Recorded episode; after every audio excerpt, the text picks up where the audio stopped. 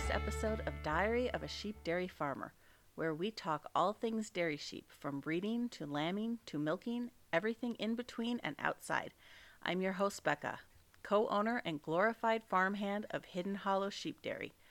Today I'm here with my daughter, Rihanna, to talk about who we are, how we got here, and why we are here.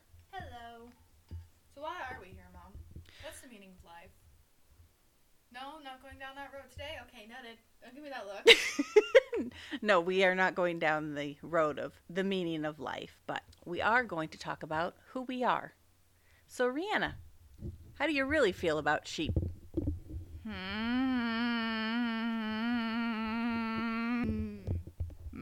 Cows. Cows. She's a cowgirl. No, I'm a cow person. She's a cow person. Sorry. My daughter is not a fan of the sheep. Ah, It's not that I'm not a fan of the sheep. It's it's not that I'm not a fan of the sheep, but cows can be trained. Sheep can be trained. No, our sheep are not trained.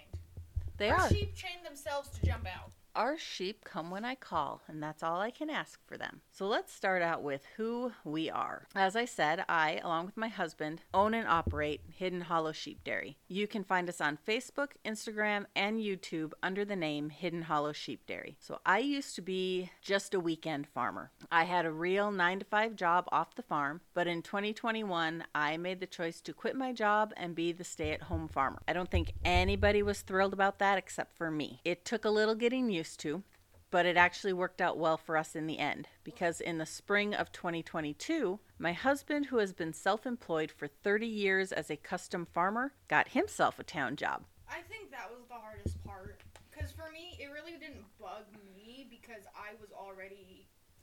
I was done. I was basically done with high school at that point, and I was working on my. I was already working.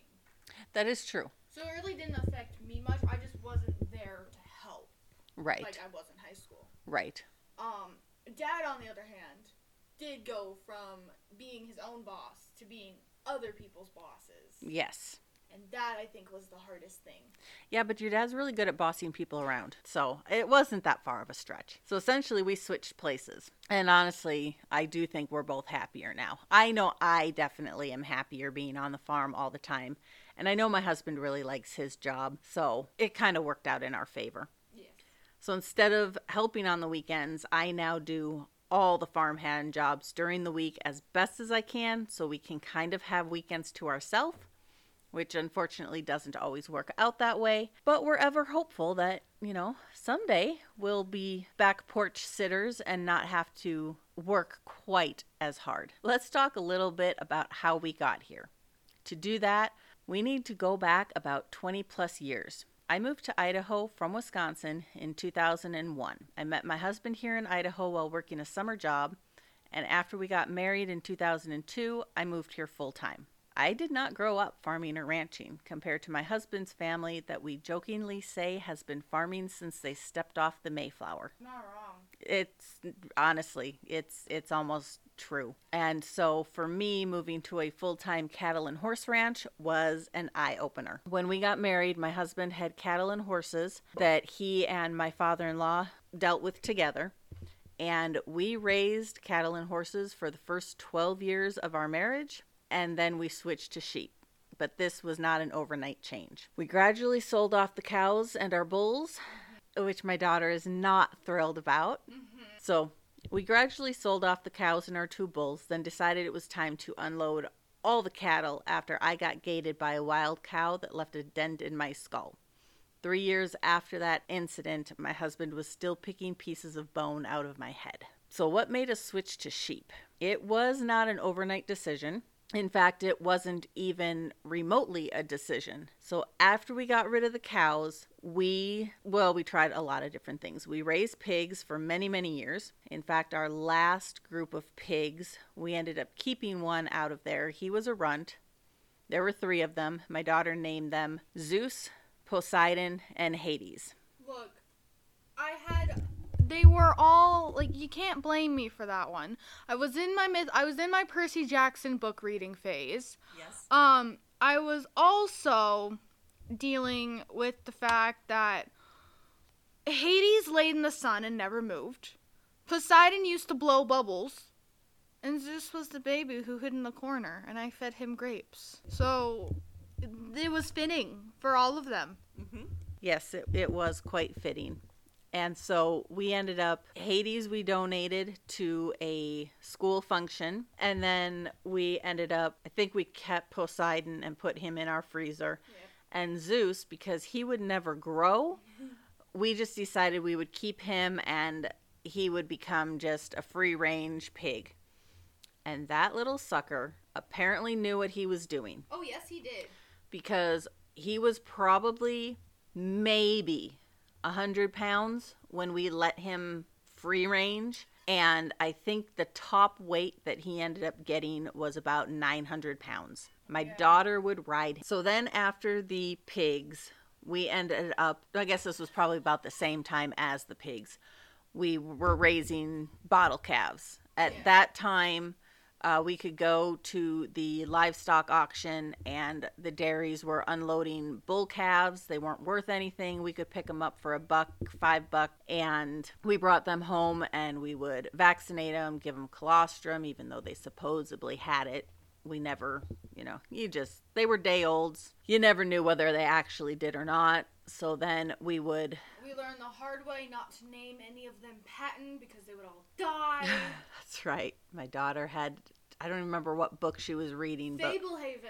Fablehaven. Fablehaven series. Yes, she was reading the Fablehaven series, and and she had one that she named Patton Burgess, and it died. So she had another one that she named Patton Burgess, and it died. We finally told her after like the third or fourth one, quit naming them Pat, and then they started to live. But we raised them for several years. But seriously, raising bottle calves is extremely time consuming. I mean, we were going this at this time they had the livestock auction every week instead of the every 2 weeks that they do now. And we were bringing home you know anywhere between 20 and 40 every week and it was it was time consuming. We had no time for anything. We couldn't go anywhere, we couldn't do anything. I So wasn't complaining. yeah, she yeah, I know. She loves cows. So we just decided that we needed something that wasn't quite so time consuming, but still we wanted animals. We knew that. Um, we did dabble in turkeys for a while, just for the fun of it. Uh, somebody had brought us a couple turkeys, and it kind of snowballed from there. I think at the height of it, we had over a hundred turkeys on our farm, and we just started letting some of the neighbors come in and harvest their own turkeys. Out of hand is an understatement. It was an infestation. An infestation. They would line the roofs of our barn, that Mama. that is true. That the biggest reason we ended up getting rid of the turkeys was because they roosted in the barn where we were lambing. So we still had turkeys after we were lambing. We didn't get rid of them completely until about 2018. It took years to get rid of all the turkeys. So yes, we did a ton of things between when we got rid of the cattle and when we ended up buying the sheep. I honestly, I don't remember the conversation. I don't know how I came up with it. If I watched something on YouTube, if I read something about it, if I honestly, I have no clue. But out of the blue, one day I just told my husband that I wanted a couple of sheep to milk and make cheese. And he thought I was losing my mind. Well, that cow did kick you pretty hard. I'd only had like three concussions at that Six. point. At that point. So one of the running jokes is Mom doesn't know. Mom doesn't remember how many times she's hit her head. Her memory isn't the best, so she does she does the best she can. But um we do. We see how fa- how high of a number we can get to before she starts calling us out on lying to her for the amount of concussions she's had. Can you count them? Can you can you remember how many you've had? Can you count them? I swear I've only had four. Okay, I had one in fourth grade. Hit a tree. No, I hit my head on the ice sledding. I had one in high school. I don't remember what that one was for. Then when I got gated by the cow. Then when dad dropped the loader bucket on my head. Car accident. Oh yeah, the car accident. I yeah, I I got a Falling concussion on the ice.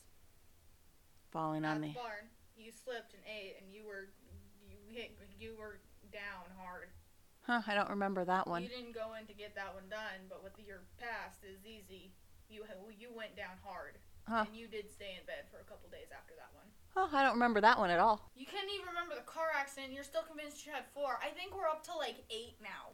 I'm sticking with five. I'm sticking with eight. Okay. I've had a lot of concussions. My brain's rattled. The next thing I know, in the fall of 2014, we were on our way to bring home seven Icelandic ewes and a ram. I had no clue what we were doing. My only encounter with sheep at that time was at the sale yard when they would come through the ring. And I didn't pay much attention to them because we were looking for calves, not sheep. My husband had raised meat sheep years and years ago, but we learned very, very quickly there is a huge difference between milk sheep and meat sheep. I was starting cold turkey learning as I went. And since there were only eight of them, we treated them like pets. They were our babies. They were our babies. They, they you guys, I had no idea you weren't supposed to pet your rams. I break a lot of rules, okay? I'll be honest. I'm I'm not the poster child for what you should do with your sheep. So our ram loved chin scratches. I didn't know you weren't supposed to let your sheep run free around the barnyard or it gives them bad habits. And thanks to that, we're still can't quite keep our sheep penned in because our original sheep taught their children, who taught their children, who taught their children, and it's a it's it's an ongoing battle. And I didn't know your fences need to be better enforced than Fort Knox. The running joke is if it won't hold water, it won't hold sheep. And there's a lot of truth to that. Granted, our our fencing is um, not great. We have a lot of issues, mainly because we had people building fence for us that had no idea what they were doing. So yeah, our our fencing is not spectacular. We are in the process, have been for the last couple years, and probably will for a couple more years of replacing all our fencing. And so we broke a lot of rules when we first got our sheep, and we're still breaking them now. So how did we go from eight sheep to over 300? Well, it took 10 years and lots of work. After our first group of sheep, we ended up buying about 20 head of real dairy sheep from Nevada. And I think the only reason we did that is my husband had gone he he custom stacked hay for a bunch of different farmers in the area and one of them, friend of ours, he made mention to that I had sheep and I was going to plan on milking them, figuring the farmer would also laugh and think I was completely nuts. To my husband's surprise, he says, Oh, well, my son is wanting to do that too. So we just went and bought, I think they had like 60 or 80 or something at that time, uh, sheep. And how'd you like to go into business together? You guys provide the land and the building, and we'll buy all the equipment and do the milking. So we kind of went from this being just a little bit of a hobby to holy cow, we need to get our act together and actually do something. So that was the year that we started the dairy barn, and it took us about a year to complete. So at the time, all of our sheep lived on about 20 acres down by the barn. Our farm is just over 100 acres. We like to call it our 100 acre wood. And of the 100 acres, only about 40 is farmable. Probably 10 acres are covered in buildings and equipment, and the rest the sheep have access to. And since at that time we didn't send anything out back, which is about a quarter mile from the barn, we had no reason to get a livestock guardian dog. But we did have a huge coyote problem back then. They would walk through the barn, and if we didn't close the overhead door to the shop, it was nothing to find coyote poop in the middle of the shop floor the next morning. They were bold and brazen, and after watching some sheep videos and noticing the beautiful white guardian dogs that everybody seemed to have and praise, and I finally convinced my husband that we needed one. So in 2016, we got our first livestock guardian dog. 2016 is also the year we finished work on the dairy barn and began milking our first sheep. Over the next few years, we kept all our ewe lambs and bought some more sheep from our friend in Nevada. Eventually, our partners and I, they weren't really partners, but they had the equipment, we had the property. They ended up going away, and I think it was 2017, and took all their equipment. So we were basically starting from scratch. It took us two more years to start kind of piecemealing equipment together and buying stuff up and fixing the dairy barn to how we actually wanted it to be. And in 2019, we started milking again. So now we pasture our sheep all year long and they only come into the barn during breeding and lambing. The rest of the time, they're out on pasture. We now have, let's see, one, two, three livestock guardian dogs. We have fluctuated anywhere from one to six over the last several years. So we just have the two, and then we got a new one. His name is Dudley. He is very, very puppy. He started out really good, and then he started attacking the sheep. I don't know what happened, what made it switch. So now he is locked up until we can do a little bit more fine tuning and training on him. He gets to come out when we're out and we assess him. supervised. Yep, he he gets supervised and so we will do an entire podcast on the livestock guardian dogs at some point. So what is the point of this? Why are we here talking to you about dairy sheep? Other than the fact that they're my obsession. Honestly, I never thought I would like sheep as much as I do.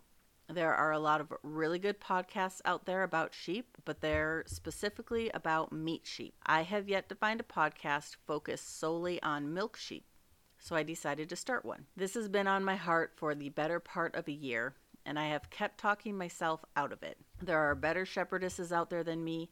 There are people with way more knowledge about dairy sheep than me, but so far no one has taken the leap to start a dairy sheep podcast which means you're stuck with me. On this podcast, we will discuss all things dairy sheep from what types of breeds there are, how milk sheep differs from meat sheep, why we would even want to milk a sheep. Honestly, if you've ever had sheep milk, you will understand how much better it is just in taste alone from cow or goat. We'll go into what makes sheep milk different than cow or goat milk. We'll take you through lambing, all the ups and downs, laughs and tears. I will let you know how I select rams and ewes for breeding and for replacements now that I can be more picky and not just keep everything to try and grow my flock. We'll talk about sheep cheese and yogurt, where to sell products, and many, many other topics. I hope I will be able to bring on guests who have dairy sheep because your setup may be vastly different than mine. Maybe you have three sheep, not 300, and use the milk just for your family rather than selling the milk. We will cover it all. So if you have any suggestions for topics, you can message me on Instagram at Diary of a Sheep Dairy Farmer podcast or on my main page, Hidden Hollow Sheep Dairy. I hope you will join me on this weekly podcast about dairy sheep and learn from my mistakes. Because after 10 years, I am still learning. Thanks for joining us this week, guys, and we hope you'll join us again every Monday.